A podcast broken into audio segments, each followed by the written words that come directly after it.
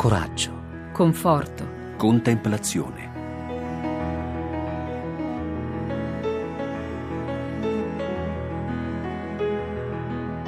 orizzonti cristiani. Un'occasione quotidiana per ricominciare insieme.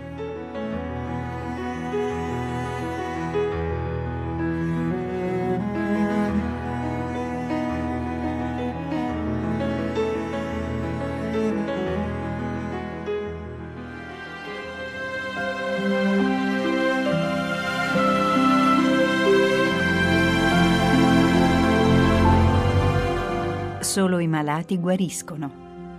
Meditazioni tratte dall'omonimo volume di Luigi Maria Epicoco, Edizioni San Paolo. Voce di Monia Parente.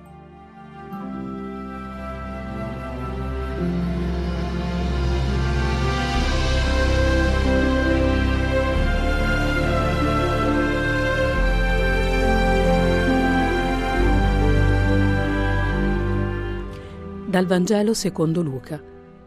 Ed egli disse loro, sciocchi e tardi di cuore nel credere alla parola dei profeti, non bisognava che il Cristo sopportasse queste sofferenze per entrare nella sua gloria, e cominciando da Mosè e da tutti i profeti, spiegò loro in tutte le scritture ciò che si riferiva a lui. La Bibbia non è un libro di matematica. La Bibbia è uno scrigno di esperienze, di volti, di storie. La Bibbia non è un romanzo, parla di me e di te, perché affronta ciò che ci fa uomini in ogni spazio e in ogni tempo. La Bibbia non è un libro di ricette, è più un dito puntato verso una direzione. In questo senso è parola di Dio, cioè Dio ha assunto quelle storie, quelle esperienze, quelle parole come contenitori in cui riversare la sua parola. Ma la chiave di lettura di tutta la Bibbia non sta in un'idea portante, la chiave di lettura di tutte quelle pagine è Gesù Cristo. È Lui l'unico accesso vero a quelle parole. Tutto parla di Lui e in vista di Lui. Questo è ciò che non riusciamo a capire nel nostro approccio alla Bibbia. Si possono leggere quelle pagine solo se accompagnati da una relazione con Lui, fosse anche solo in forma di inquietudine. Conosco tanti amici che non sono credenti, che frequentano però quotidianamente il testo sacro.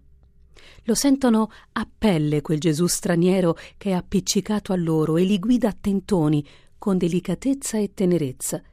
Si può negare tutto di Cristo, ma non si riesce a rimanere indifferenti davanti a Lui. Negare Lui è negare un po' se stessi, la parte più vera di noi, quella che gli assomiglia, quella fatta a sua immagine e somiglianza. Ma il problema fondamentale è avere la capacità di accorgerci che non ci troviamo davanti a una serie di informazioni, ma davanti a una profezia. La profezia non è predire il futuro, ma guardare il futuro che è dentro il presente, cioè la profezia non ci racconta gli avvenimenti, ma quel significato degli avvenimenti che è più grande degli avvenimenti stessi. La profezia parla dei campi di grano quando davanti ne hai solo un chicco. Quei campi sono contenuti già in quel chicco in forma di profezia. È un fatto reale, non simbolico. In questo senso riguarda il futuro. È il dramma dei discepoli di Emmaus, ma è anche il dramma di ciascuno di noi.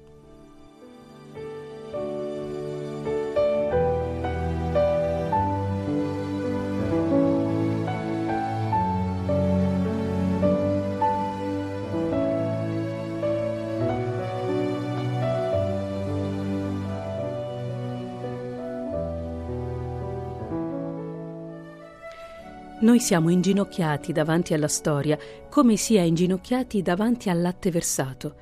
Abbiamo la convinzione che ciò che è irreversibile è solo un cadavere da seppellire e non certo qualcosa da capire. Ci comportiamo come dei contadini smemorati che davanti alla tragedia del seme che marcisce se ne tornano a casa sconsolati, credendo di aver perso tutto. In realtà è proprio in quel momento che sta iniziando tutto. Basta rimanere fedeli al seme per accorgersi che ciò che definiamo marcire in realtà è un germogliare. Quella superficialità che Gesù sancisce con stolti e tardi di cuore nel credere alla parola dei profeti è esattamente il nodo cruciale dei discepoli di Emmaus, che sono davanti agli eventi ma non sanno legarli in maniera profetica. Non sanno mettere in relazione tra di loro le cose vissute con se stessi e con il senso profondo di se stessi. Vivono ma non ne comprendono il significato. Cristo è colui che lega in maniera profetica gli avvenimenti con il senso delle scritture. La Bibbia è profezia di ogni uomo. Essa parla di te come un campo di grano quando sei ancora un chicco che non vuole morire. Non bisognava che il Cristo sopportasse queste sofferenze per entrare nella sua gloria? Quella sofferenza diventa quindi un bisogno stesso della gloria. Quel fallimento del seme che muore è esigenza stessa della bellezza dei campi di grano che da lì nasceranno. Nessuno di noi può vivere a lungo senza legare in maniera profetica la propria vita con il senso profondo sotteso ad essa. Cristo, che non è riconosciuto, ma è solo uno straniero agli occhi dei discepoli di Emmaus, comincia a fare intuire chi è, perché ridona profezia all'esperienza di quei discepoli egli ridona loro significato. E cominciando da Mosè e da tutti i profeti, spiegò loro in tutte le scritture ciò che si riferiva a lui. Racconta loro la sua storia perché sa che questa è storia di ogni uomo. La sua esperienza è traccia di ogni esperienza umana sparsa per il mondo. Ci insegna così che la vita spirituale precede anche la stessa esperienza della fede la grazia di Dio opera in noi prima ancora che arrivi il dono luminoso della fede. Cristo straniero elabora in noi i legami che ricollegano le nostre esperienze a ciò che le riempie di significato.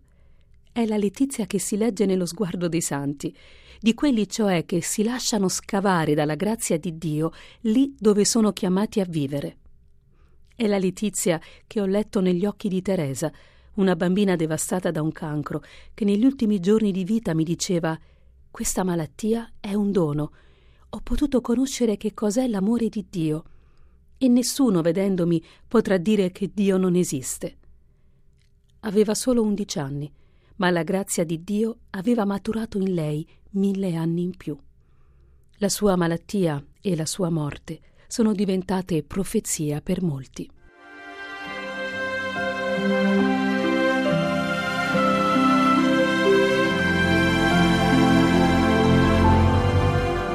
Solo i malati guariscono.